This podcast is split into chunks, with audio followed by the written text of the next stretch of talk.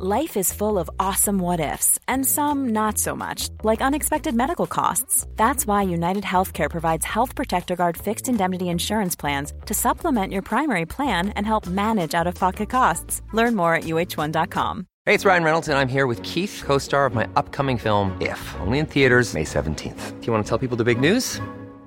All right, I'll do. Sign up now and you'll get unlimited for $15 a month in six months of Paramount Plus Essential Plan on us. Mintmobile.com slash switch. Upfront payment of $45 equivalent to $15 per month. Unlimited over 40 gigabytes per month. Face lower speeds. Videos at 480p. Active Mint customers by 531.24 get six months of Paramount Plus Essential Plan. Auto renews after six months. Offer ends May 31st, 2024. Separate Paramount Plus registration required. Terms and conditions apply if rated PG. What's up, everybody? It's Joe Puma. You are listening to the Complex Sneakers Podcast. I am with my two friends, Matt Welty. We're here live and in effect. New laptop for the kid. We'll get to that in a little bit. And of course, live from Brooklyn, he changed the lighting, but he's still here. Brendan Dunne. How you doing? How are you, Joe? Hanging in, man. How's it going? I feel okay. Yeah. Welty got a new haircut. He got a new laptop. What? Feel like a new man or what?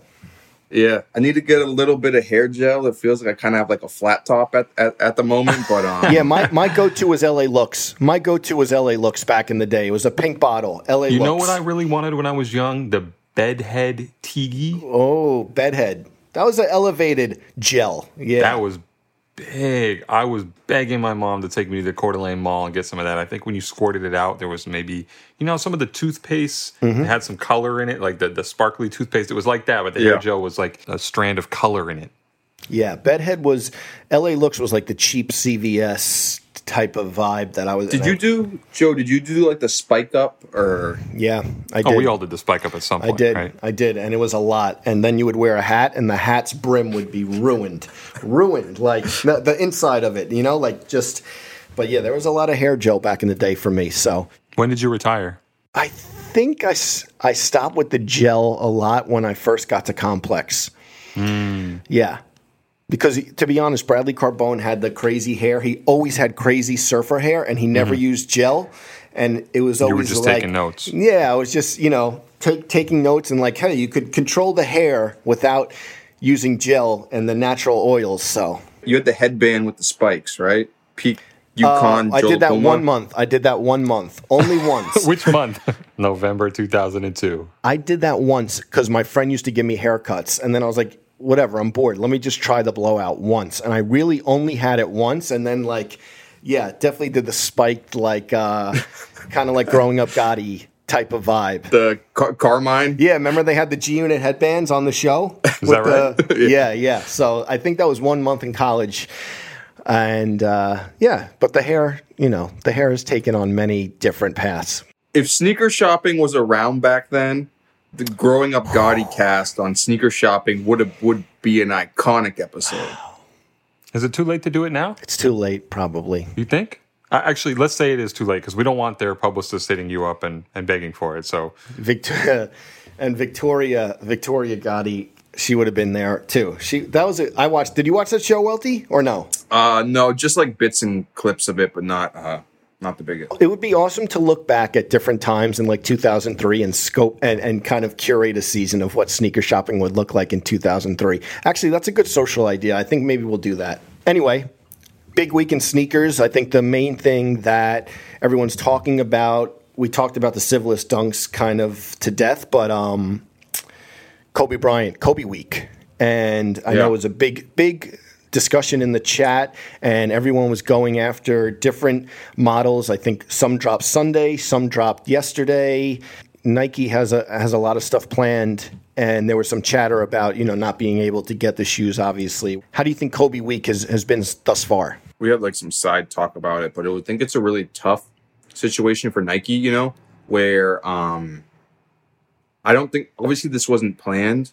And if anyone knows the way the sneaker industry works, um you can't make shoes that quick. Like a year and a half is usually what the time span is from like mm-hmm. idea creation to production of shoes. You have to make them in, you know, usually Asia. They have to get put on boats and get shipped to the United States and pass customs and all this. And everyone's forgetting that there was a huge pandemic still going on, you know, that originated from, you know, a close by area where they where they make the shoes. So it's like the the reality of getting Nike extra hundred thousand pairs of shoes that have probably already been produced before Kobe Bryant's death and then got released after the fact kind of is like we need to do something. I just don't think it's reality that Nike Yeah, I think a lot of people are skipping over all those extra factors. You can't just I mean, I understand why people are upset that they didn't get the shoes, but I think that there are a lot more factors going into it. And also, I think if you're upset at Nike for making limited edition shoes, you're probably in the wrong game because that's something that's always going to happen. Yeah, Dunne, you got a pair though. I did. How, how does that feel? Um, it feels good. I'm I'm happy I got the pair. I mean, I'm not the biggest Kobe fan in the world, but I'm I'm glad to have the shoes as part of my collection. You know, I, I wasn't I wasn't really going to go after them on Sneakers app anyway. So Let me ask. I'm a little removed from it. Is there one pair that is the f- clear favorite, the most valuable one of the the bunch? I think the undefeated set has to be the biggest. Yeah. That makes sense. A fitting mention of undefeated, but we'll get to that later. Absolutely. I like those on court Jordans. Kemba's wearing like the electric green ones. The 34 kind of looks good on court. I know I know that on court basketball is not always our thing, but Carmelo, Kemba, Luka. I think I have a pair of Jordan 34s floating around here. I apologize to the person who sent me them if I don't know for sure that they're around, but if if you did send them to me, I appreciate it. What are you doing in perform uh, latest performance Jordan basketball shoes, Brendan? Me? Yeah. Um, that's an excellent question, Welty. Maybe I'll go to the local court and uh, practice and do some drills. So I've been playing ball every night that I'm in Long Island, not when Really? I'm in Brooklyn. Yep. Playing every night in the Kith LeBrons. Very good. Very, very good support. Okay, Joe. Obviously, we want to know about the stat sheets. I mean, Yeah. What's Joe's stat sheet looking like? I actually told Ronnie about this. Um, I'm in a group chat with Ronnie and another friend, PR, uh, Paul Rivera. just add me in when you get a chance. Go ahead. Yep, we- we'll add you in. But I, you know, I sent them. I was like, I'm playing in the Kith LeBrons, and I said, listen, not going to show up in the box score every night, but does all the intangibles right. Okay, okay, You're uh, uh, Joe. Joe, a real Pat Beverley out here. that's it. Does all the intangibles. You know, we're not going to big drop. heart guy. Yes, yes. Small numbers, big heart. You're wearing all black right now, so it kind of makes sense. You know, Joe showing up. You had all black LeBrons too, so definitely some real on-court goon behavior going down.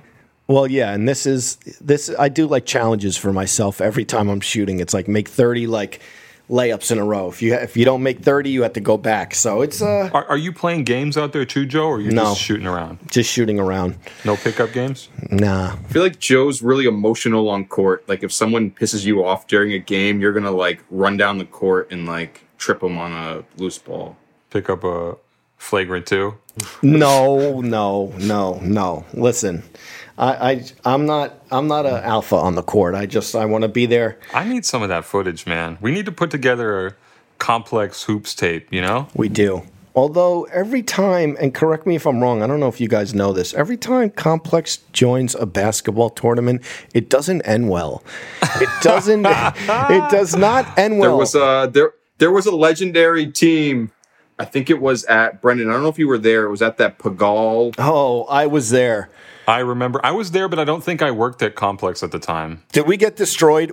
We had a team, and I think like Maurice, who no longer works Yep. at Complex, was like one of the captains of the team, and Sean Sweeney, who's actually like Kawhi's Yes. guy at New Balance now. And I think they even had like Sean Evans, Sean Evans on the team. But uh, Probably 2014. yeah, and Tony Mui or no? No, he wasn't. Okay. He wasn't at Complex. no, this is pre Tony, Okay. but they had all these celebrities that had like they had like Vashtie had a squad, one of the ASAP guys had a squad, and they got all like the best basketball players in Harlem to be on their team Yeah. and like Complex played against them and got Yep. absolutely fucking smoked because Yeah. we were playing like the actual uh actual people on the roster. yeah. Yeah, let me tell you, I, I made that mistake like twice going to a basketball tournament that Complex was in, and like, oh, you know, we have a good chance, and You got to show up Mr. Burns style, all the ringers, Darryl Strawberry yes. on the squad. You know yes, what I mean? Yes, every single time. Ken Griffey's grotesquely swollen jaw. Yeah, every single time we got destroyed. Stally had I remember Stally had a team and Stally played Division One college basketball and he was like the worst person on his team and I'm Yeah. like how does how does that work?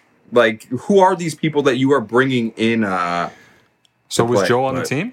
No, I never played. I played soccer. I played soccer, but I was never Oh, on for uh, the old Adidas Fanatic League. Fanatic. Yeah, Did we have? Did Complex field a good team in that? No. I remember watching that at uh was it the Brooklyn Pier? yeah.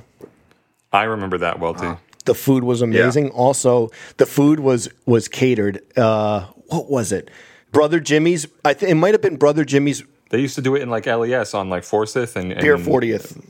Pier 40. Oh, we did am I we did weeknights. But Yeah, that was the that was the Fanatic League was always on the pier in Brooklyn. Yeah, right on the water.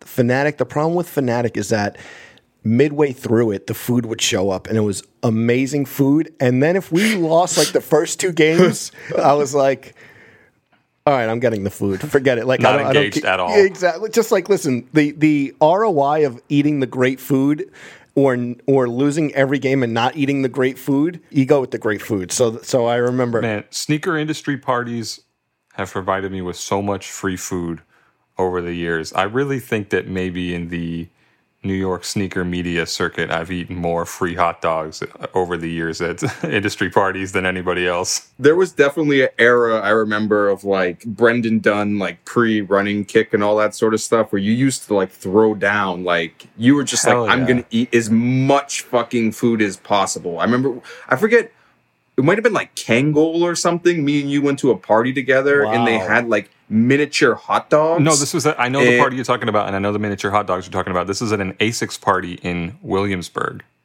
No, this wasn't that one. I remember that one. That was a big party. That Okay. was a big party. That was that one, that Asics party where you're talking about like Ronnie was there, Action Bronson was there. Uh, Big Body Bes may or may not have been there, like looking through people's jackets at the coat check. wow. But we went to a party that had like miniature hot dogs, and I think Brendan sat there with the intentions of eating as many hot dogs as Wow, possible. that- And I want to say he ate like 20 plus. There was a bunch of glizzies got thrown down. well, eh, eh, you the math you you got to make sure we're clear on the math because they were mini hot dogs, so each hot dog was like a half a hot dog. So two minis counts for one full. And you're just you're just in the crowd throwing mini hot dog and like every there, there, Ronnie's there, Action Bronson's there. It's also it's it's also difficult because you, you got to be kind of stealth because you can't look too thirsty there. You know, sometimes you'll post up right by the door where the catering people come out and grab something off, but you you, you got to kind of be subtle about it. They're unveiling their fall line, and you're doing your best Joey Chestnut impression. Priorities, baby. This is America. Oh, man. what about for you guys? Any any new pickups? Any new? I know you're purging more, but any new I'm, I'm purging, but stuff keeps coming in the mail, which is a, a, a nice situation usually, but you know a little difficult to handle right now. I did finally get the Syracuse Dunk Lows. Shout out to the people Nice. at Unheard of in Ohio. I've, I've been kind of kicking myself for sleeping on all those Be True style white and Okay. color Dunk Lows that have released this year. So I finally was able to go back. Like I said, thank you to the people at Unheard of and get a size ten of the orange lows. I want the blues. I really want to really want to try and get the blues somehow, but let's see. Kentucky's. Yeah. Another shoe we were talking about in Slack, that Concept ZX9000. Well, Looks I know it's not for the purists, but I kind of like the shoe. And I am biased because I got the free pair in the mail from the good folks at Concepts, but that crinkly space blanket upper, a space blanket saved my life in the Chicago Marathon. So, you know, it's an emotional shoe for me. There was, you know, which um, Welty, I wanted to show you. I really like these. Um, what shoe is it? Can you see Nope. ZX Oh, one the thousand? Z, Z, ZX1000. First time the shoe's ever been retroed. This, Yeah, thi- I good shoe. really like these. I really, really like these. I didn't get them, but Put in a good word for I'll put in a word for you, Joe. All right, appreciate it. I it. haven't re- gotten a pair. I haven't gotten a pair either. I think I've worn ZX more times in the past year. Yeah, and that was on that was on Lapstone and Hammer. Um, yeah, they didn't release yet, but I like that colorway. White and blue. Joe, did you watch? Not not to talk UFC, but did you watch your boy oh, Frankie my Edgar? God. Can I Yes, I did watch Frankie I'm Edgar. just going to go take a bathroom break. no, we'll, we'll be talk quick. We'll be quick. A Jersey guy, Frankie Edgar, got this the split decision. They were throwing, Mm-hmm. man. They were throwing. Okay. I figure I just figured that Frankie Edgar's like would be your guy a little bit, right? You No? know who I liked? Matt Serra. Yeah. When- He's remember- from Long Island, Is right? he good? Matt Serra uh, upset GSP, but I don't know. Okay, we'll get out of this. Done. I promise we'll get out of this. And then and then GSP came back and whooped that whooped You that guys ass. have like 43 more seconds. I know, ahead. but do you, did you watch Ultimate Fighter season one, the contender um, thing, Welty? Remember Chris Leben? uh, no, I didn't. Uh, Okay, that we're was that the it. one with uh, Forrest Forrest Gri- Yep. Forrest Griffin. 27 seconds. Yes, yes. We'll cut. We'll, we'll cut this. But uh, You sure? Yeah, I mean, if you don't know Chris Leben, Chris Leben was like had a crazy attitude and was cool. Whatever, it's getting cut. no, we should keep it. I think it's funny. Well, I don't want him to come after me, so it just didn't pan out like it, it should have. You're more worried about him coming after you than the Gotti boys? I, I didn't diss the Gotti boys. I didn't diss All them. right. Who was Joe growing up? Who was the biggest Long Island kind of uh role, not role model, or just kind of like idol that you had? That was like kind of like a local guy that you were like, that's my dude. Um, hmm. It's tough because I ran track and they were all older than me, so like they they all had my back basically on the track team. But so there wasn't like No, I mean one. celebrity wise, No, I don't. I don't have one. no local. I don't have one. There's no there's no Long Island like celebrity that like or like rapper like. I mean, Keith Murray used to jog at the Bayshore track. I think Wow. he lived in Brentwood. Yeah, I think he lived in LOD. Brent. Yep, I think he lived in Brentwood. But he used to jog at the high school track. Um, we would see him sometimes. That's ama- I was a big. I had a big Keith Murray moment in maybe like 2004. Yeah, he performed when I was living in New Brunswick going to Rutgers. He perf- he performed at like a bottom basement bar, and he did the whole version of Sugar Hill Gang's "Rappers Delight," the Wow. Def Squad thing, ten minutes long, just all the raps. Amazing. That was a surprising moment. Well, we got another big podcast this week, uh, very timely podcast, and I'm really, really excited about this one. So uh, let's get to our guest. Mom deserves the best, and there's no better place to shop for Mother's Day than Whole Foods Market. They're your destination for unbeatable savings, from premium gifts to show-stopping flowers and irresistible desserts. Start by saving 33% with Prime on all body care and candles. Then get a 15-stem bunch of tulips for just $9.99 each with Prime. Round out Mom's menu with festive rosé, irresistible berry chantilly cake, and more special treats. Come celebrate Mother's Day at Whole Foods Market. Hiring for your small business? If you're not looking for professionals on LinkedIn, you're looking in the wrong place. That's like looking for your car keys in a fish tank. LinkedIn helps you hire professionals you can't find anywhere else, even those who aren't actively searching for a new job but might be open to the perfect role. In a given month, over 70% of LinkedIn users don't even visit other leading job sites. So start looking in the right place. With LinkedIn, you can hire professionals like a professional. Post your free job on linkedin.com slash people today. Hey, it's Ryan Reynolds, and I'm here with Keith, co star of my upcoming film, If, only in theaters, May 17th. Do you want to tell people the big news? All right, I'll do it. Sign up now and you'll get unlimited for $15 a month and six months of Paramount Plus Essential Plan on us. Mintmobile.com slash switch. Upfront payment of $45 equivalent to $15 per month. Unlimited over 40 gigabytes per month. Face lower speeds. Videos at 480p. Active Mint customers by 531.24 get six months of Paramount Plus Essential Plan. Auto renews after six months. Offer ends May 31st, 2024. Separate Paramount Plus registration required. Terms and conditions apply if rated PG. Our guest on today's podcast has been in fashion for three decades. His path started in Brooklyn, where he was attending college in hopes of becoming a teacher and working at Union, New York City under Supreme founder James Jebbia. It was there where he would mix the skill set he was developing at the store with his love for product and elevated curiosity of how skate, street, and sneaker culture mixed. When he realized his future in fashion, he realized becoming a teacher wasn't his calling. After working under Jebbia and helping shape a conglomerate of stores, he moved to LA to set up the Union location there and eventually take over as not the manager, but the owner of the now famed La Brea location. By sourcing products through multiple overseas trips a year to Japan and Europe, he would go on to build one of the most iconic high end streetwear boutiques of all time. And as far as collaborations, he's worked with Adidas, Vans, Nike on the iconic Clerks 180, and as of recent years, a Jordan 1 that topped every end of the year list in 2018. This week, he joins the Complex Sneakers podcast to talk about Union's upcoming Jordan 4 collab. Please welcome Chris Gibbs. Wow, that is hands down the most official uh, intro I have ever received and probably will ever receive. Thank you so much, sir.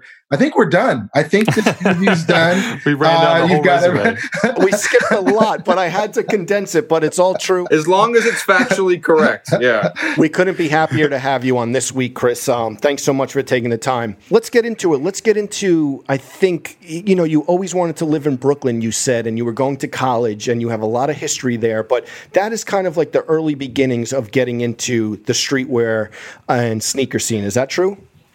Yeah, for sure. I mean, uh, I grew up in Canada. Um, I'm of mixed heritage. my father's from Barbados, and all of his family lived in Brooklyn. So I spent a lot of uh, early adolescent years in Barbados with the rest of my family, with my granny, with my aunts and uncles.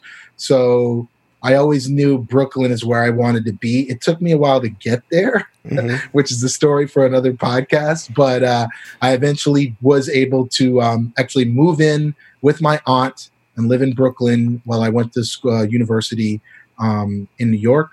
And um, met my now wife, then girlfriend, who was like saw me and must have seen something in me that no one else did. And she she at the time she used to work for Supreme and work for James, so okay. um, she introduced me to this world that I was completely unaware of in every way. Mm-hmm. To the degree that even when she introduced me, I wasn't really sure what we were doing. It took me a while to really understand it. Um, so thankfully, she, you know, she helped guide me as she still does to this mm-hmm. day. Um, and yeah, like uh, as a young kid who grew up in Canada, being influenced by, you know, really, really hip hop culture for the most part. Um, living in Brooklyn, living in New York in the 90s was a dream.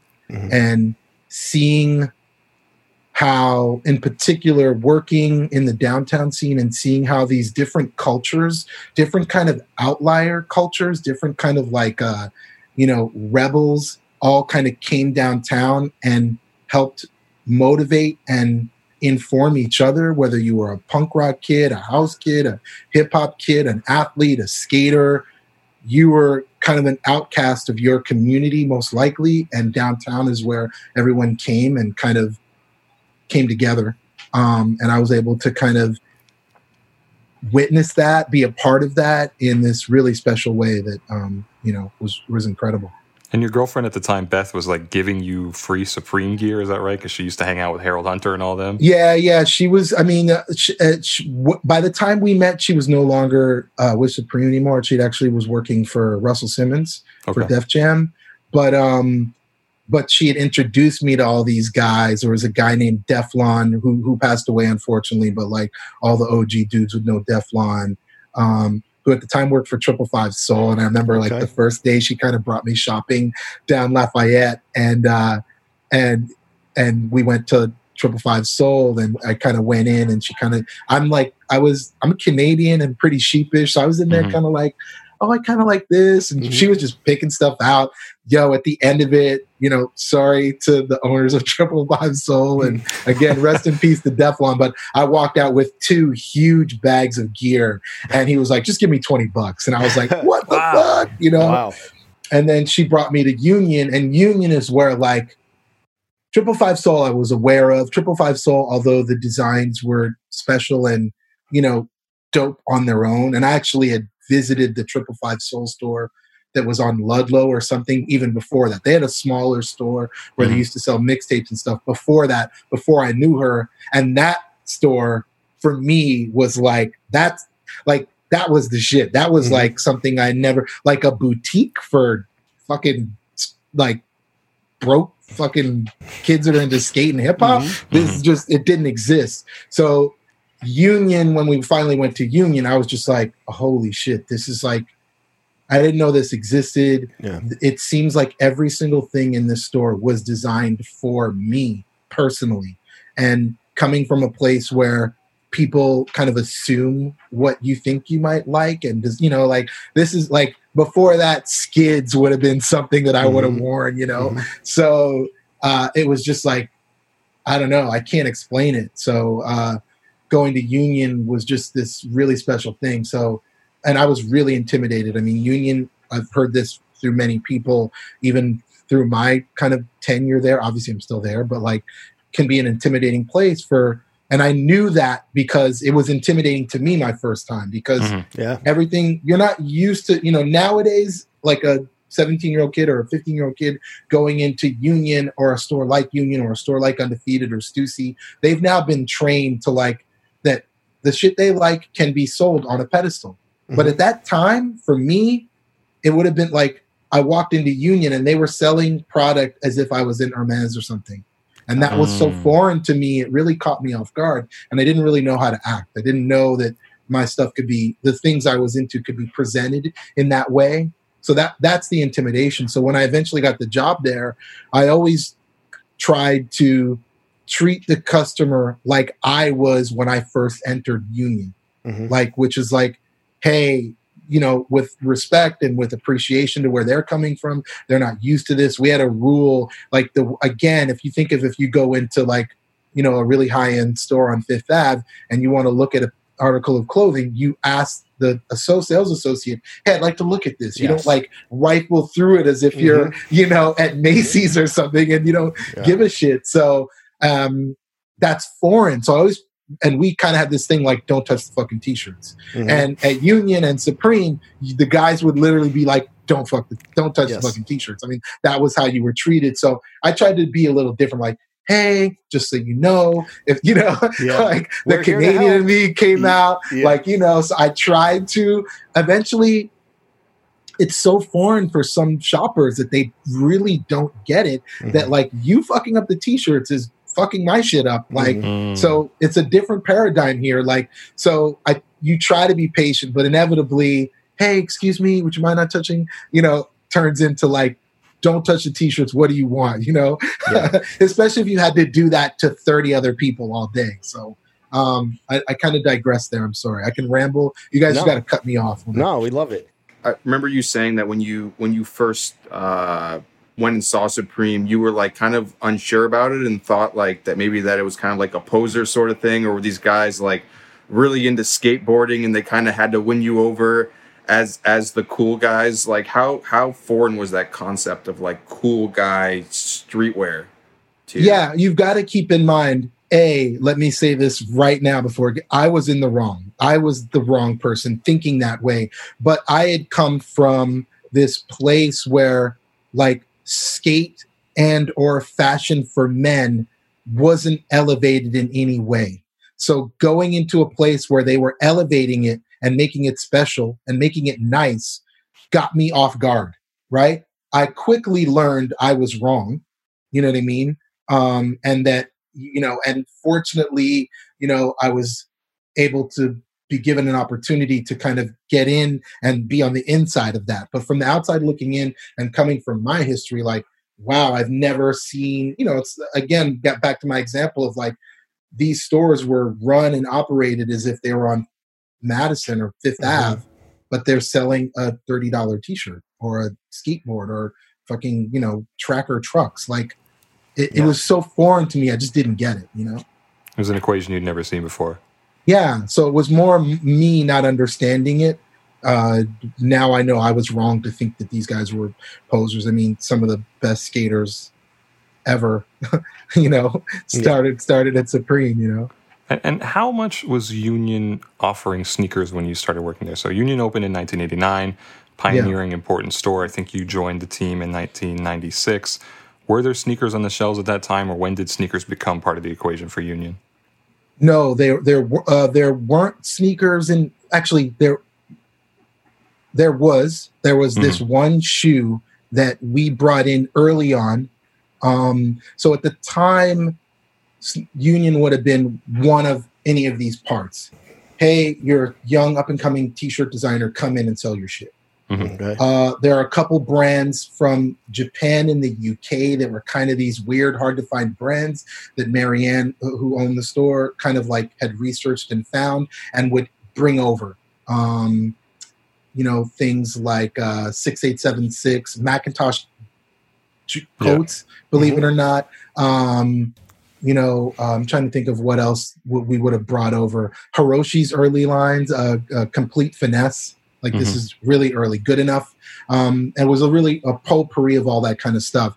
And then the the the genesis of union like even predating the store being open and going back to like believe it or not marianne and james were street vendors was parallel buying product from other places that you couldn't get so they would have bought adidas from the uk that weren't available in the us and they didn't have an adidas that. account they were just going out no they were just going themselves. and buying it from like a store in, in london and at that time um, you know early, I think in the 80s, you know, some somebody who knows Adidas better would have to correct me if I'm wrong on this, but UK Adidas would have been different than US and Italy. You know what I mean? I think like one of the most sought after Adidas shoes are like the Italy Jabbars because they were different. You know what I mean? The different, Mm-hmm. Yeah, the different product was all leathers and- licensed back then. exactly in different regions. So uh, they yeah. would go what what's called parallel buy and buy it there at retail, or maybe buy so much that they get a discount and then bring it over here. And now it's this unique thing. This is before eBay and Instagram and the internet, or easily getting on a flight to go wherever the fuck you want. This Yeah. was like them really doing doing the math and doing the research. So um, one of the early sneak, the earliest sneaker I remember us having that caused like pandemonium were, were these New Balance um, from the UK that had this um, like a reflective colored ends. Okay. And I remember like you name it. Scotch it, Brite 3M flash Yeah, on it. yeah, This is exactly. still in the 90s. either yeah it, it would have been uh, early early to mid 90s or mid 90s when i was there so um and i remember like that was the first time like you know naomi campbell's coming in to buy a pair of shoes from Yeah. us like all these like famous people are coming in and and i've told this story before and, and you know but and it was the first scam was run on me through these shoes which is now you got it i'm going to defend myself Okay. before i tell you how badly i got scammed All right. every famous person I had ever heard of is calling to get these shoes in a way that I had never experienced. Wow. Right. And it's real. Sending Mhm. their stylist coming in in person. So I get a call one day and it's someone claiming to be the stylist for Boyz II Men. Okay. They're doing a show in Boston that night. They need the shoes now. They're going to send their stylist to come pick them up, who's going to drive them to Boston. Wow. Yeah, sure, whatever. You know what I mean? Anything Uh, for that. but but they're in Boston and they use the credit card over the phone. Yeah, sure, cool. Boyz II Men. I just got off the phone with Naomi Campbell. Cool, you know. So long story short, uh, that was a total scam. Uh, you know, Boyz II Men weren't calling for those shoes, and you know they could use the credit card number, and then because it wasn't signed for, you know, there's no Yeah, they proof weren't on of for the- purchase for in the charge. that. So um, I lasted that. I you know I didn't get fired, thank God. But it Do you was remember close. the New Balance model? I don't, but I- I'll tell you this. New Balance is going to see this and go make these damn shoes as they should. But because collaboration, union because collaboration. Let's go. because yeah because you can't find these fucking shoes anywhere. I you have found people lined one up for pair. them, right? Yeah, I found one pair of the shoes we're talking about at the Rose Bowl, and I have them at my house. Wow. I'm going to say this. I think it's wrong. I want to say a 502 Okay. But I could be I could be that could be totally made up. But I have the pair. I'm just not at my home right now. Um, where I found where they did this whole thing. But I've I've searched high and low. I've Wow. Googled it. I've, I'm like a Google master. I will find it. I've spent hours looking for this shoe because it's just has a special place for me. Mhm. Um, but that was the first kind of the world lost their mind for a pair of shoes. The next iteration of that would have been when we took the white on white Air Force Ones and gave them like a Gucci swoosh or a LV swoosh. Um, and that was like the next craziness. We still didn't have a sneaker account. We still, you know, but that just whatever craziness happened through the New Balance, like times it by a hundred. It was insane. Just you know, I mean, I remember there was this kind of um, I'd call it a a healthy rivalry between the stores that James and Marianne owned, which would been which at the time would have been Stussy, Union, and Supreme. And by then, Supreme was definitely like the top shit.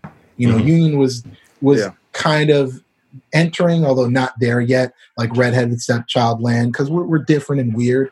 Um, and I remember like the Supreme guys calling me to get the, the shoes, you know, Mm. and it usually Ah, went the, other way, like. Yeah. yeah, you know, like, oh shit, y'all want what we got? Okay, Yeah. you know. Um, that was crazy. That elevated, you know, I won't go I could spend talk an hour just about that Mhm. one, but I'll say just to give you an example. So we were buying white on white Air Force Ones, getting either well, we we would get um buy like vintage bags off eBay. So Mhm. eBay was relevant by that time and get them cut up and then go to a cobbler and cut out the Wow. Nike swoosh, take off the Nike swoosh, put it back on, and then sell them. most people who saw that thought that was a union Nike collaboration. Even people that worked for Nike would come in and buy them. Yep, absolutely. Wow. so Like, maybe Nike wasn't Mark- upset with you because I would imagine a Oh, situation think- where you get a cease and desist or something like that. Yeah, I think the way we were selling them was not illegal.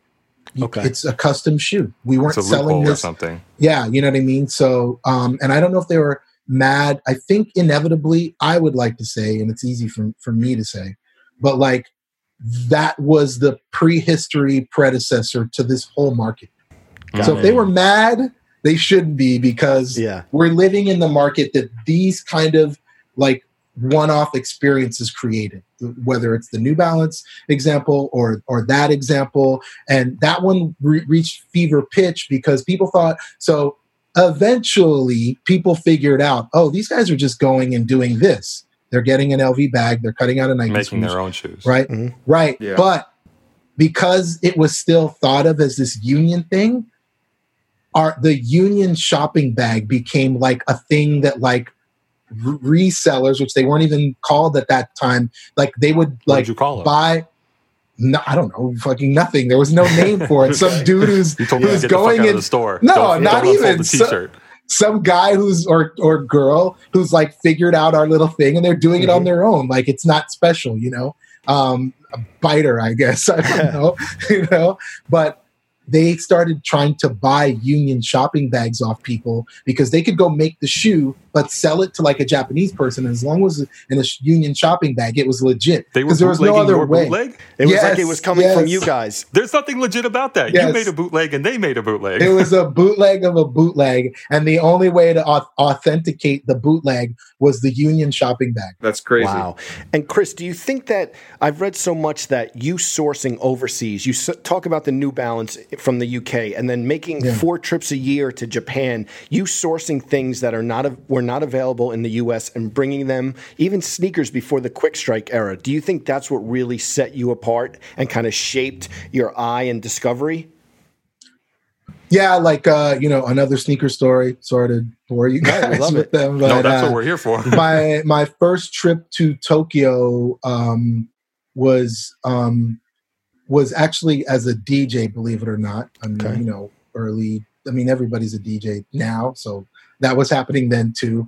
And uh, I got flown out to to DJ these parties, and when I was out there, so at that time, um, because of my own personal taste and because of kind of just like a, it was a skate thing or a referential skate thing. Also, I'm still extremely broke, so I don't have money for a two three hundred dollar pair of shoes. Okay. Like my shoe at the time, my go to was a Dunk. You could go get a Dunk low at Foot Locker in like three different colors for like thirty two bucks. They were always on sale, always available. Easily. I'm glad you're saying this right now. I'm glad Yeah. young people Yeah. realize that the dunk Yeah. was not always a super duper quick strike impossible thing to obtain. Yeah, it was just in fact yeah, in fact they were always on sale. Like it wasn't it wasn't a thing, but it was kind of this very pedestrian shoe that you could buy into and rep, you know, the swoosh and Nike and you know mm-hmm. be a part of that but like be afford- affordable. And that was kind of like the a trick on like, well, I can't get the new Jordans. I just can't afford it. I'm a, Yeah. I'm a starving student, you know. So and I- and so I remember going to Japan and going into like a sneaker shop there and seeing like like the dunk on steroids, right? This was and I should know this because I've told this story a couple of times, but I still don't know the exact Mhm. like um uh what you call it like uh, the the linear line of you know whatever came first but this was right around the alphanumerics coming out i think it was the shoe that came out Yeah. after the Early Dunk Pro B, SB era. exactly Yeah. but not an sb but it looked Thick it had the thick tongue Okay. but it wasn't an Yeah. sb i Pro don't B. know where those the pro Yeah. b's Yeah. so and I, and they were $200 and i was like this is the dopest dunk. I mean, dude, I Mm-hmm. want this shoe. This is the dunk that I wear, but it's what no one else in New York can get. I'd be Yeah. the shit if I could get this shoe, but it's two hundred fucking dollars. Like, Yeah. I no, I cannot. I don't have it. I Mm-hmm. think I I had a stipend for the whole two weeks of two hundred dollars. You know, I mean, like Yeah. just real talk. I didn't have it, so. Uh, but I obsessed over this shoe the whole time I was there, as if like I'm not seeing temples. I'm just seeing this shoe everywhere I go.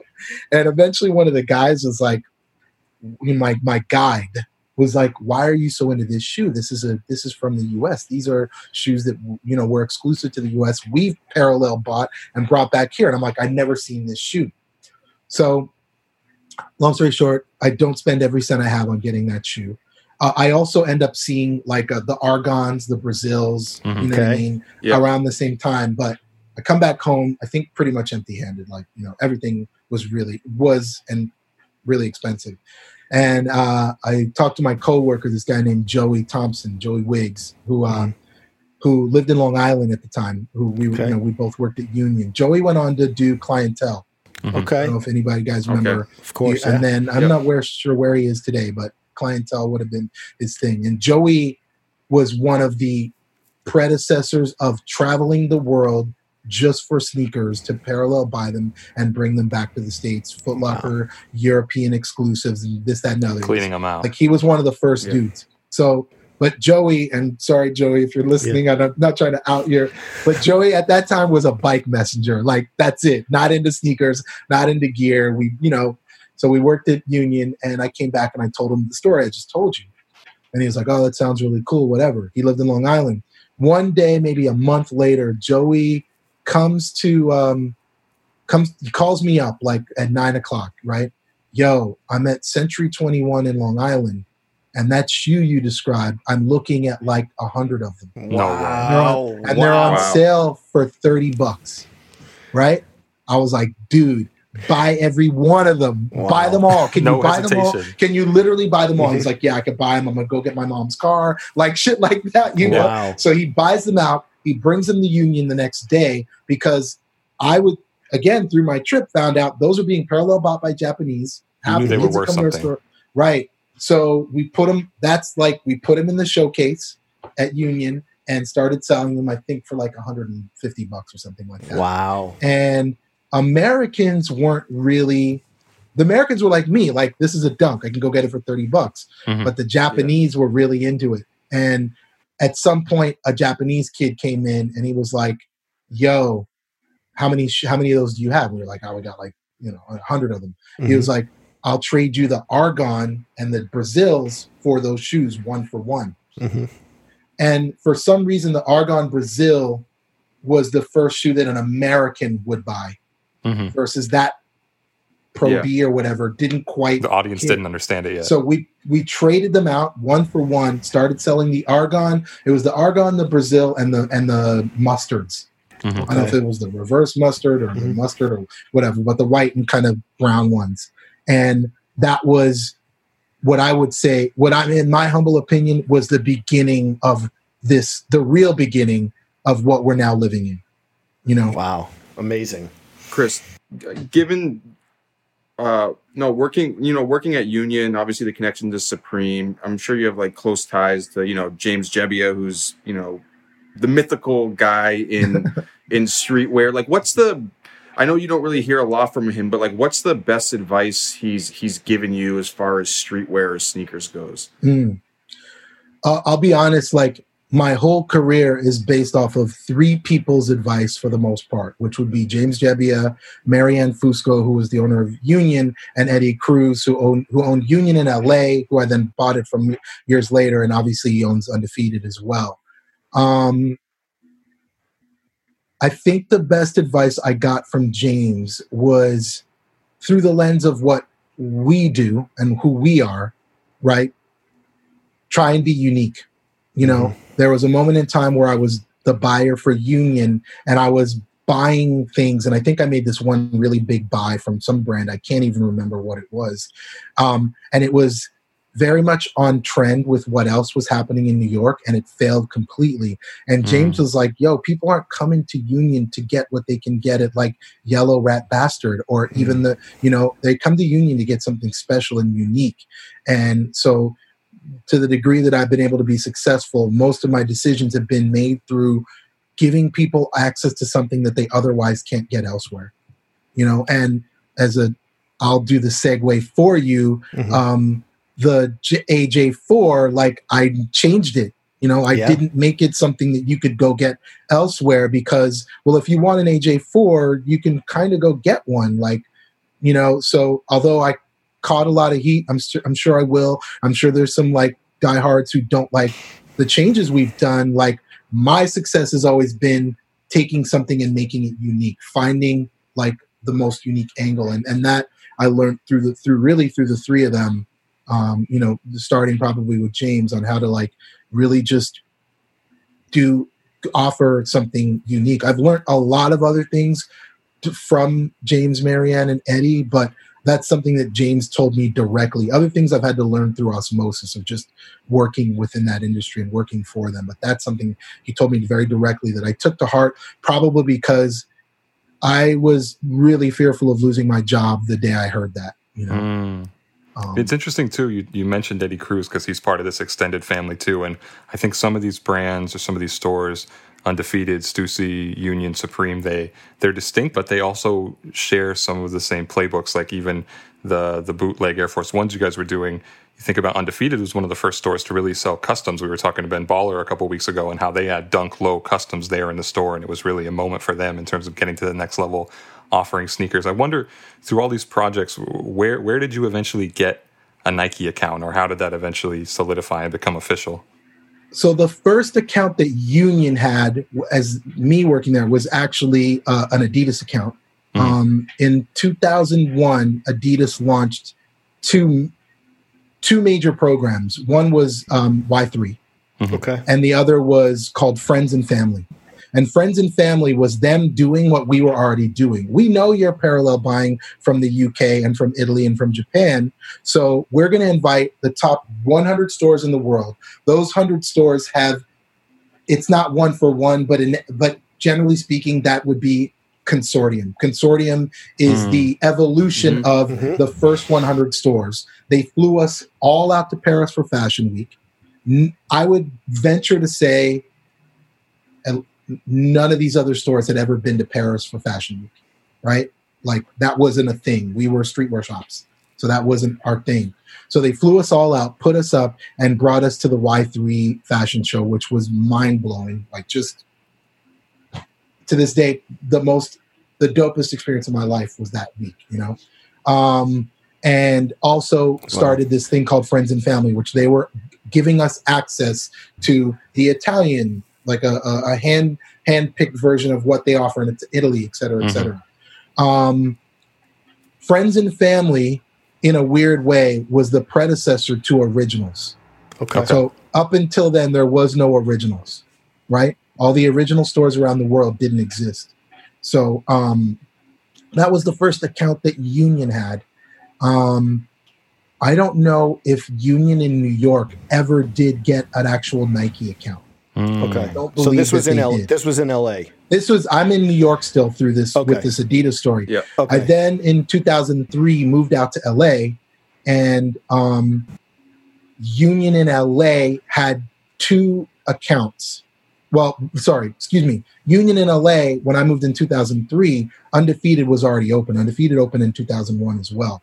Mm-hmm. Undefeated, as the story goes, was Eddie Cruz with his Adidas account that I just talked about, and James Bond with the version of that. I think it was called LE for limited edition, okay. um, or or or white. I don't know. I, I could have it confused. He had the the very early version of that for Nike uh, at K Bond. They came together and were like, "Yo, I got the Adidas account. You got the Nike account. Let's put them together and open up Undefeated." And that's how Undefeated was born. And Undefeated then took the Union's Adidas account and brought it to Undefeated, right? Um, so that's kind of that. Now, when I got to un, to um, excuse me to Union in 2003 in LA, mm-hmm. Union had the SB account. Okay. Right, and the story goes that basically no real skate shops at that time wanted Nike's skate account. Got and it. Union was the only one I would like to say had the foresight to know what that was and to understand that. So much like when I first saw Supreme, and I because I wasn't indoctrinated into like what they were doing, mm-hmm. I just pivoted to like, oh, I don't understand that. I don't know it. That's supposed not for me. I was not true. Yeah. That was not true. Same thing. I think it's safe to say with these like kind of traditional um, skate shops they saw Nike and what they were doing, and it was done in a different lens. They didn't understand it, so they didn't take the SB lens. So the the SB account. So Union LA was the first SB account. Got it. So, and you talk about you know, unique, doing something unique. Let's fast forward a couple years later to 2005, the Clerks 180. Something, a shoe that I actually went, so I interned that Complex around 2005, 2006, okay. and I remember this shoe. It was one of those shoes I like saw everywhere not like everywhere in pop culture, but like could never get. And I recently this summer actually went back and bought it, and and oh, wow. it was such like such an iconic collaboration. Talk about the Clerks Union 180 and and how that came about, and like your vision for the design. Um, yeah, so um, you know the Nike team approached us with this idea um, at that time. So it's so just a little context. I think. Mm-hmm I always tell people like streetwear was born in New York, as far as I'm concerned, but it was raised in LA, and I I kind of mm-hmm. think it still kind of lives there. The, mm. the the you know, um, and part of that is because early streetwear was a struggle. It wasn't like this thing now that's like bigger than you know the biggest fashion kind of uh, revenue stream. It was a struggle, and if you were a young up and coming designer or shop owner, you literally couldn't afford the real estate in New York to do your business. So it's not so much that LA was smarter or whatever. It's like, no, but you could start something humble in LA and grow it in a way that you couldn't do in New York, you know? Um, so, um, so the, the three stores that were approached were all three Eddie stores that he opened up in a very New York fashion to try and start like a neighborhood that kind of didn't really exist in LA at that time. Like everything was spread out. Mm-hmm. Um, which was you know Stussy Union undefeated one two three mm-hmm. next to each other. So the managers of each of those stores, the clerks, yep. were able to kind of design from scratch their own shoe. Um, I I have a love hate relationship with the 180. Really? I mean that shoe and me picking that shoe was at a time when I would have worn like a really clunky kind of okay. basketball shoe. Okay. That's not really my style anymore. So I mean, look, I I love like so that's very you know telling of a period of time in my life, and I loved the shoe when it came out, and it was you know so um, you know I kind of uh, did the rinse, wash, repeat of like Streetwear 101. Let's get some camo in there. Yeah. Let's yeah. make it some bright colors. colors um, yeah. You know, like uh, so. We I, I, had a lot of fun making that shoe. Um, we actually the launch of that shoe coincided with the closing for um, remodel of the original Union. Okay. So we shut the store down, and as you may remember, there was like pink split paint splatters mm-hmm. all over the shoe. So mm-hmm. like we closed the store down, took everything out of the store, and because we knew we were going to demolish it the next week, I just me and my friends, like a whole bunch of my friends, came out from New York, um, and we to celebrate the moment, and we literally just went and splattered paint wow. all over the store, just you know, just to kind of do a, a, release. So that was your first like super bootleg guerrilla like activation, you know. Got it. uh, um, but it was it was a ton of fun. Um, Adam, who I still am very good friends with and work closely now. I don't know if you guys know this because it hasn't been made public, but mm. Adam, my uh, and myself, um, um, we're part of a, a, a kind of a, a, group called Champ, like kind of an agency, and we're doing. Uh, we took on about a year ago. We started doing all the design for Undefeated as well. Wow. So, um, oh wow. So this week is a big week for for us and me. Not mm only do we launch the AJ Union AJ fours, but the undefeated Kobe's launch as well. Okay, so it's a crazy, it's a crazy week. Crazy week. So yeah, it is pretty not balls, you know, crazy. Wow. So, um, but Adam was part of that, and then Fred, who I still work with um, at Undefeated, um, who was the manager of the uh, Undefeated store, also did the the online dunk and Adam did his favorite, the Blazer. So we all got to. It's funny. We all got to do pick pretty much pick our mm-hmm. favorite shoe and do it. And you saw our personalities come through there. Um, and and it's funny, come full circle. We all still work together, and uh, I hope. I mean, I'll say it from my my end. I have a lot of um, half the shit I know about sneaker world and sneaker culture. I've learned from Fred, um, and I still learn to this day one of the next collaborations Union goes on to do is the the Agassi Dunk Highs. There's only a Yes. hundred, hundred, hundred pairs. I mean, that if you want to talk about like limited, limited, like, were you? What was the reaction only dropping a hundred pairs of a Nike sneaker at at that time? So you've got to remember at that time that would have been normal, really. That would have been like Yeah, This is back in 2009, right? Yeah, yeah. And that shoe, so that shoe, I can't take credit for the design um, because that shoe was actually designed by the New York side of things. And there was a New York and LA color, but that shoe was kind of taken over by, by Marianne and, and that team. But um, that, uh, you know, nowadays the numbers are way up. But, you know, the early collaborations, they just weren't like, there didn't seem to be a consumer for these special things in that way. So, excuse me, doing 100 of those shoes was a lot. It seemed like a lot. Nowadays, that would be very little, but um, it was a lot at that time. And there weren't, you know, I think there was a niche market of people who understood that and were willing to pay and appreciate that. But it wasn't, the market wasn't what it was now, you know, it just wasn't.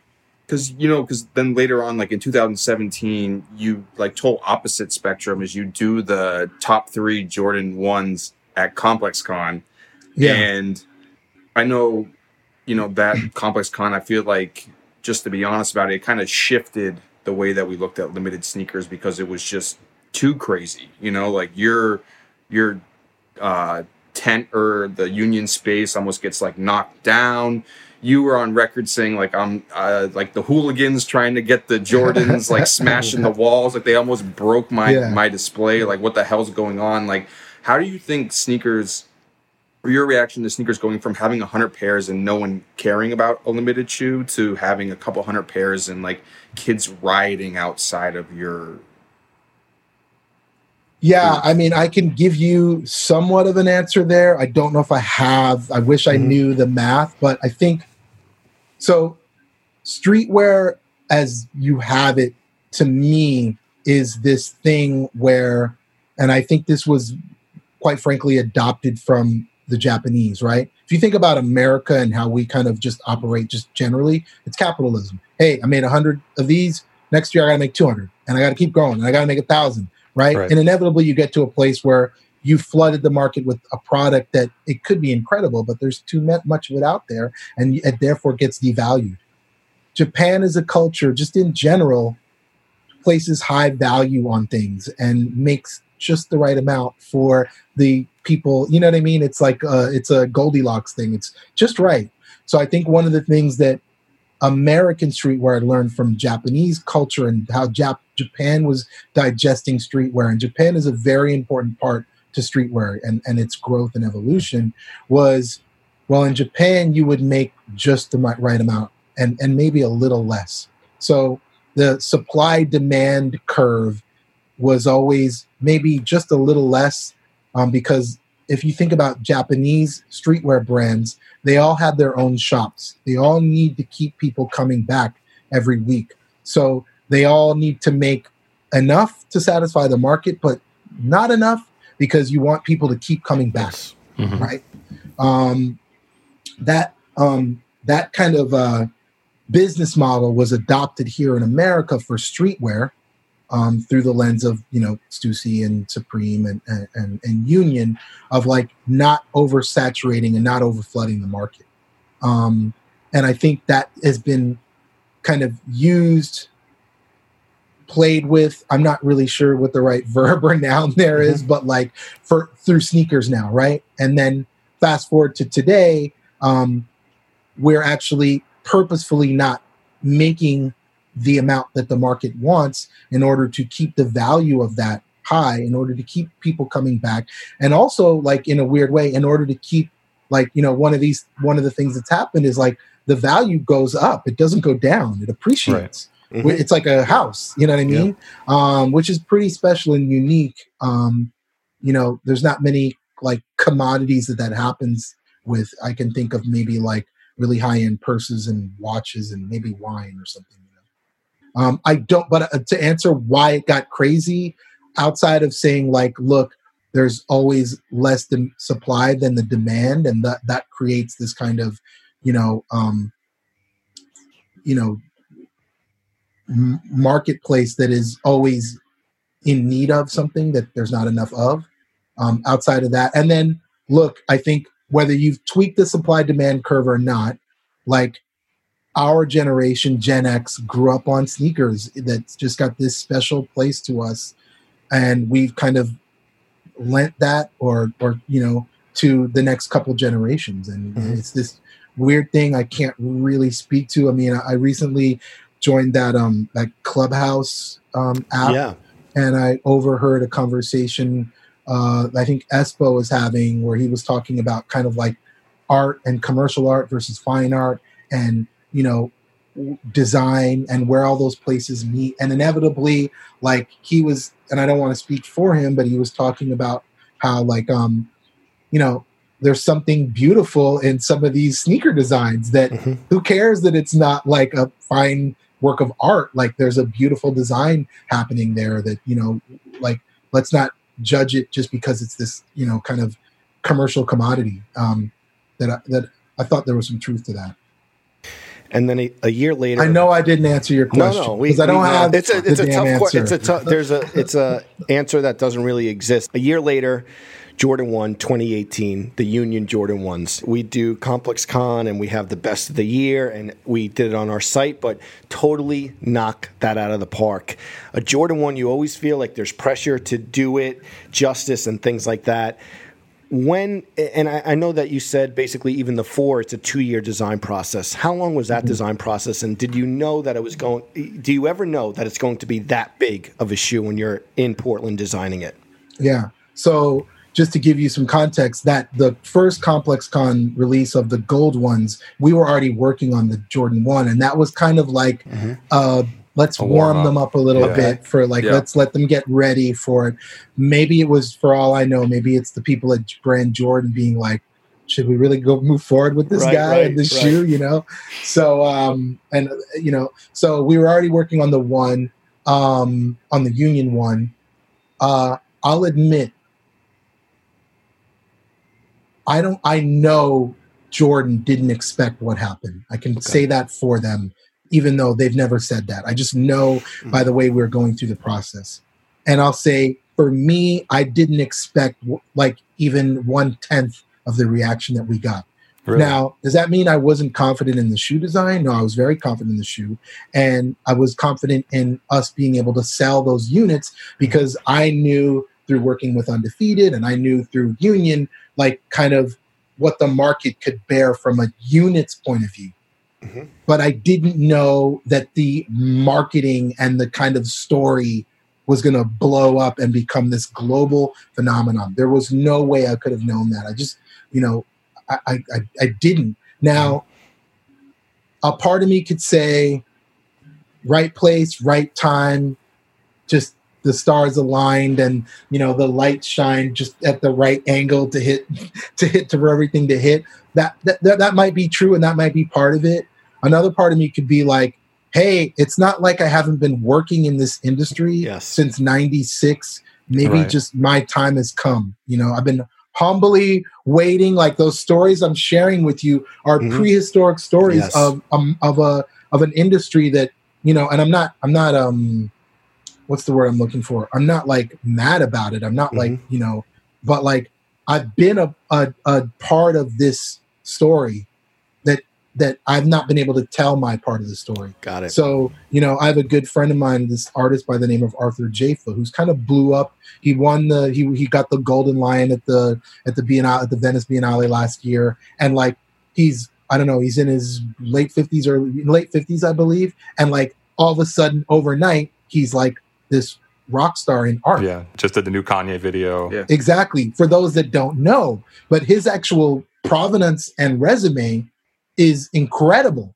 It's just he didn't get his time. He, it's just the the things didn't fall in line, and we're so used to this like really quick um, market where like some kid comes up with a a cool YouTube channel and he's a famous overnight. That mhm. like my way of doing it, which is just I've you know taken one step at a time and it's been very slow seems rare you know what i mean so i think I, I, guess my answer to you is somewhere where those two things fall, just the right time, right place, right. And then my wisdom and experience of knowing how to meet that moment has enabled this opportunity. And and you know, I'm I'm super honored and humbled to be a part of this, and I'm glad people appreciate it. And, and I would hope that again, my damn near 30 years of experience has has informed my design, my marketing, you know my storytelling my narrative on these shoes and enabled it to be uh, the success that it's been.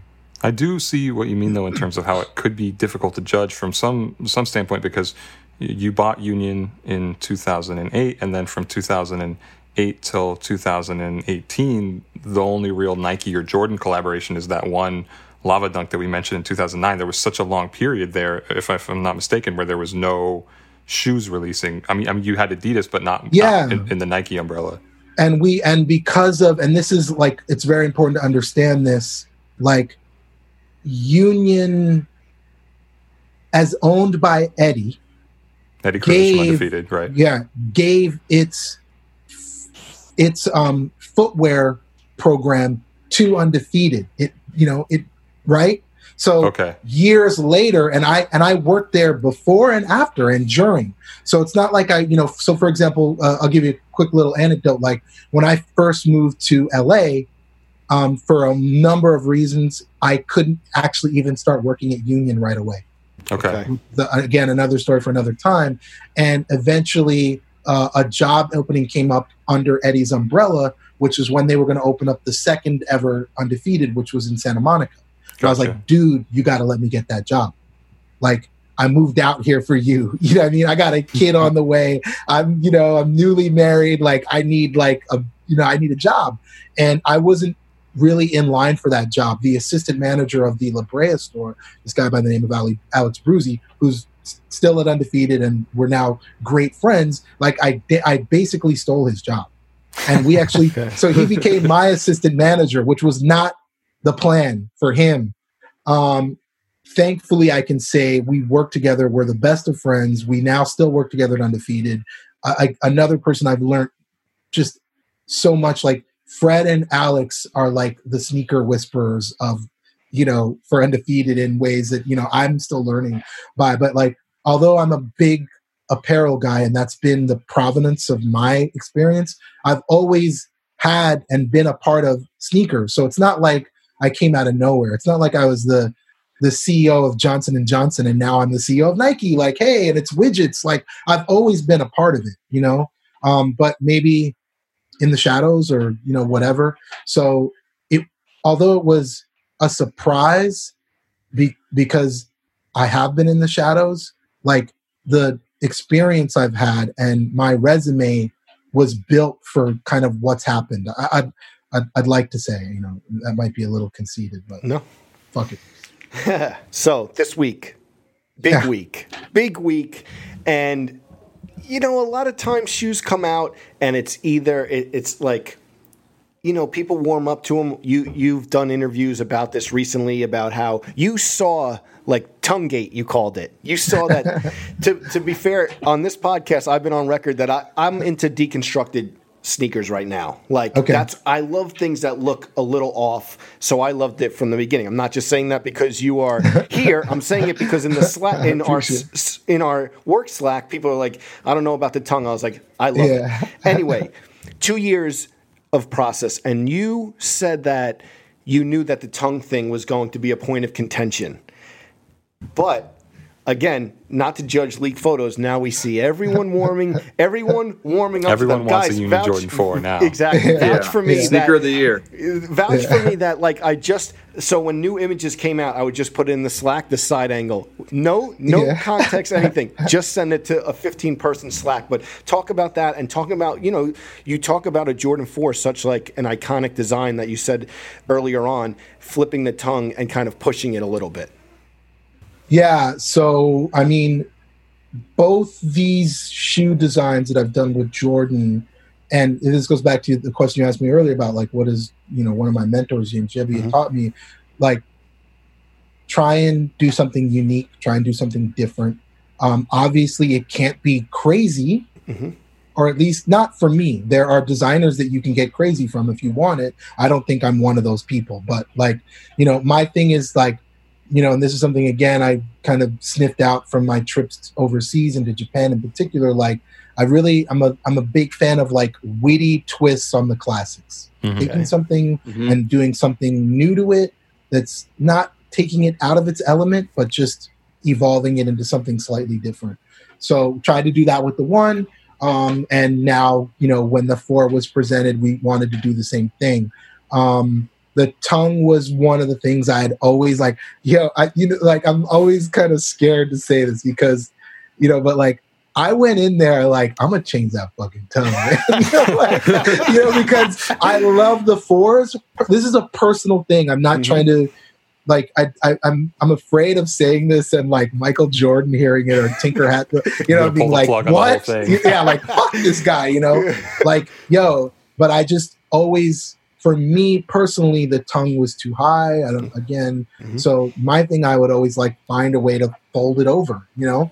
And in my mind, I thought, well, maybe that was an intention of theirs because when you fold that label over, there's an interior label that now becomes right side up. Mhm. So I always thought maybe that was an early you were intention. doing it to I your own know. Jordan fours.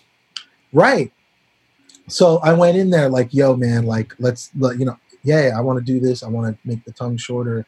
And uh, I've said this before, like, you know, thankfully this is a collaboration and there's a Jordan team in there who's like kind of guiding me and helping me navigate the world. And they were like, hey, I'm not sure that's a great idea, but they were actually the ones that came up with the fold over stitch down where you can kind of get the best of both worlds. So, um, and and and admittedly, I was like, my reaction was like, yeah, if that's what you guys want, yeah, whatever. As long as there's a version of this Mhm. where the tongue is lower, Mhm. fine. It, you know, sure, let's compromise. It wasn't like, wow, great idea, or it was like, yeah, okay, okay, yeah, you guys get what you want, I get what I want, fine, you know. Um, so you know, when the shoe first, you know, it's one of these things where this this adversity brought opportunity. When the shoe first leaked and we were getting dragged, let's just be honest. Um, true. The what I'm about to tell you is very true. A, I had never actually personally seen the shoe with the tongue unstitched Okay. Wow. because why? In my mind, why would I? hmm You had no the tongue stitched down is Mhm. the thing. That's the way you That's- wanted it. You know, that was just a compromise for the Jordan guys. Like, you Mm-hmm. know, sure, they get that. That's what they want. Get it. So I had actually never seen it. And obviously we had to react and figure out how we're going to show that, hey, like, you can get your tongue back. Yeah. Thankfully, thanks to the Jordan team. Thank you, Yeah. Izzy. You know, like who said no, you can't do that. Um, we we you know so uh, so for the first time I unstitched the tongue. I had never looked at it, you know. Um, and we took pictures, and we had actually already had our images, our like um, marketing images, taken weeks before that leak, but we hadn't taken them with the with the tongue out. So I mean, I you know. I'm, I'm all about honesty and transparency mm-hmm. because fuck it, why not? Like if you go look at our photos, you can see there's like some color correction that's not quite 100% because we didn't have enough time to shoot both the shoes all over again. So we had to shoot these couple angles and add them to the rest of the shoes. And you could see they're not one for one matches because we went in after getting dragged to You had to show answer the tongue. the, the, the Yeah. tongue, which you know. So, um, and look,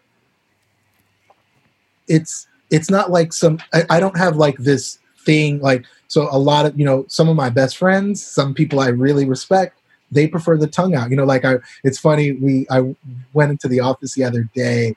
And you know, once the staff had been given their shoes, and a couple of the guys were wearing the shoes, and one guy was wearing them and wearing them with jeans over top, so you couldn't see the tongue. And I was like, "Oh, they look good on you. Those look, those look good with jeans. I hadn't seen them with jeans Mhm. either. I've only seen them the way we've been styling them." And I was like, "All right, lift that pan up. I want to see if the tongue, what you do with the tongue." And he's like, "Don't worry, don't worry. Like, you know, my job's at stake. You know, I'm not cutting the tongue." But he started snitching on half the staff that did cut the tongue or un, un, They, unstitched they the went tongue. against your like, wishes. yeah, and I was like, no, it's not that. You know what I mean? Like, it's really the same way. Like, You I'm didn't fire not them. trying to disrespect mm-hmm. you know, Tinker Hatfield or the Jordan team with my touches on the Jays. I, I, same way I can't be offended if someone wants it a certain way. In fact, I love that. I love that people can take and customize their gear. That's what it's all about. Like inevitably, you're wearing this apparel as a form of creative expression mm-hmm. of who you are and what you are. And yes, go ahead. You know, I I can remember back when I had like when I had snot running down my nose, and my first sneakers were Chuck Taylors, and everyone used to like draw on the toe and customize them. Like, of course, you know. So I'm not mad at anybody for unstitching the tongue the same way I don't want me them to be mad for mm-hmm. stitching the damn tongue. So now, Chris, Chris, you mentioned the equation and trying to balance the supply and the band. Are, are, you making more of these Jordan fours than the Jordan ones? Yes, we did. We did. Yeah, it's significantly more available. Yes, like maybe double. Really? Yep. Was that a personal request? Yes, but I, they were on like the day Jordan we were both lock in step with that. So gotcha. it wasn't it wasn't a fight. It's still nothing in compared to like a usual release. Not not that it matters. I don't mm-hmm. need but but we we doubled it. We made next to nothing on the first run. It's uh it's been like an infamous, I guess, rumor in, in the industry that Michael Jordan has to approve all of the Jordan products or he gets a look at them before they go out. Did you ever hear that he got feedback on the shoes that he was okay with your drastic designs on the sneakers I, or I honestly, honestly can't substantiate that rumor. I don't know that to be true. I do know that when we're doing stuff and kind of just spitballing ideas, every once in a while I will maybe suggest something that they're like, um, MJ wouldn't really like that. And I, and to the degree that like, you know, um, to the degree that he's actually seeing it, or if he has like a team of confidants that make decisions for him, I don't know. I have never met Mr. Jordan. Um, so I'm not sure. I've never heard any direct feedback. The closest I've come, and I I'll tell you when I did this, I when this when I saw this, I was really surprised. And this is the this is sad but true, but this is the closest I've come to Mr. Jordan. Um, the guava pair, the guava colorway, is exclusive to Union, and I think because of COVID, there have been there have been like kind of hurdles to get this to happen on time and in a way we want. And I think one of the things that kind of didn't get addressed is making sure that like the Jordan got guava color shoes. I think for one reason or another, I think directly related to COVID, the the the team that would order internally mm-hmm. to make sure that their athletes and and their you know staff has colors. They didn't order the guava color. That's what i've heard. Interesting. And um because they sent me i had to send out shoes to a couple of their athletes from our stock. And i was like you know that's rare. Usually they send to their athletes. And one of them was going to michael jordan. Wow and i was like yeah. And i was like wait, does he have a son named Michael? Jo- is this Michael Jordan Jr.? Like, I'm not sure. You so know, know so I was nothing else. Yeah, he can't so be that I was mad like, about the ton. Yeah, I was. Um, I was honored to be sh- touching a box that will be shipped to Michael Jordan. That's awesome, and that's the closest I've gotten to him. Well, Chris, also, uh, we have to mention the seating, how you seated with the five black businesses. Such a great opportunity to kind of like flip the conventional seating on its head. And that was, that was such a, such a great initiative. And listen, I know it's a busy week. We found out that you're not only involved in the union collab, but now the, the Kobe week. So we can't thank you enough for joining us. Uh, told great stories. And, you know, once again, everyone warmed up to these. Everyone came around on yeah, these Jordan 4s. So uh, can, cannot thank you enough for taking the time. Congratulations on which is going to be another, another big release. And it, uh, it's been great chopping it up with you. Thank you very much. Thanks for having me, guys. And I had fun talking and letting me just kind of vomit at the mouth on all these silly stories, but I had fun, so I appreciate it. Awesome. Thank Thanks you, so Chris. much, Chris. Thanks, all right, Chris. Y'all. Appreciate it, man. Bye. Our producer is Dave Matthews. Our associate producer is Jasmine Plata. Sound engineering done by Kyle Garvey. Special thanks to Jennifer Stewart and Shiva Bayet. The Complex Sneakers Podcast is a production of the Complex Podcast Network.